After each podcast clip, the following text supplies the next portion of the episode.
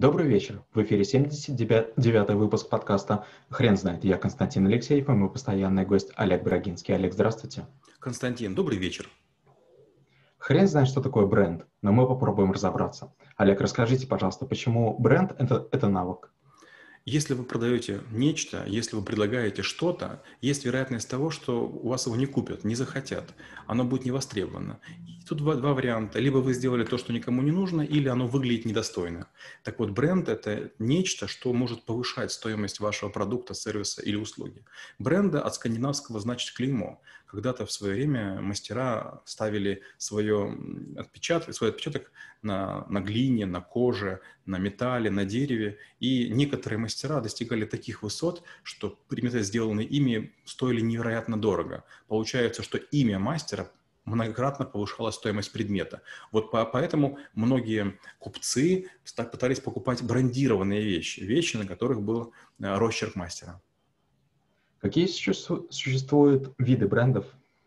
В первую очередь личный бренд – это бренд человека, и бренд компании. Личный бренд – это что мы думаем о человеке, как мы к нему относимся, услышав фамилию. Бренд компании – это как мы реагируем на организацию, на ее товары, когда слышим название.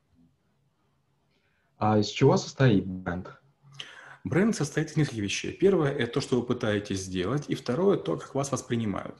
Если у вас есть хорошая история бренда, если у вас есть логотип, торговая марка, если вы привлекаете э, специальных людей, специальные какие-то мероприятия устраиваете, в конце концов это ассоциируется с вашим брендом. Как придумывают и появляются вековые бренды? Я думаю, что в большинстве случаев все-таки это удача. Есть много людей, которые придумывают креативные бренды, интересные продукты, необычные товары, но проходит время и почему-то ими перестают пользоваться.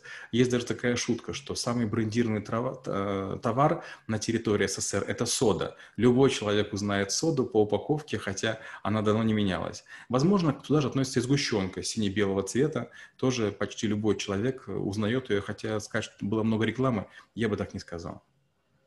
А каких ошибок стоит избегать в этой теме? Первое – это подобие. Если вы создаете бренд, и он будет на кого-то похож, вас будут постоянно сравнивать. Получается, каждый раз, видя ваш продукт, будут конкурента вспоминать. Вам это зачем? За ваши деньги. Вторая ошибка – это пытаться паразитировать на том, к чему вы отношения не имеете. Допустим, по-моему, в Рязани продавался королевский чай. Я хотел бы знать, кто сейчас король в Рязани? Как преподается навык в школе трабл-шутеров? Мы много говорим о том, когда появилось впервые брендирование, к чему оно привело, какие самые дорогие бренды, как они этим пользуются, как рушатся бренды, как бренды раскалываются, как бренды воюют. Вы пользуетесь какими-то брендами? Да, я заложник брендов. Есть несколько компаний, которые я просто обожаю. Есть компьютеры определенной марки, за которыми я гоняюсь. Есть э, периферийная техника некой компании, которую я очень уважаю. В одежде у меня есть несколько брендов, тоже, которые я скупаю по всей планете. Олег, спасибо. Теперь на вопрос, что такое бренд, будет трудно ответить. Хрен знает.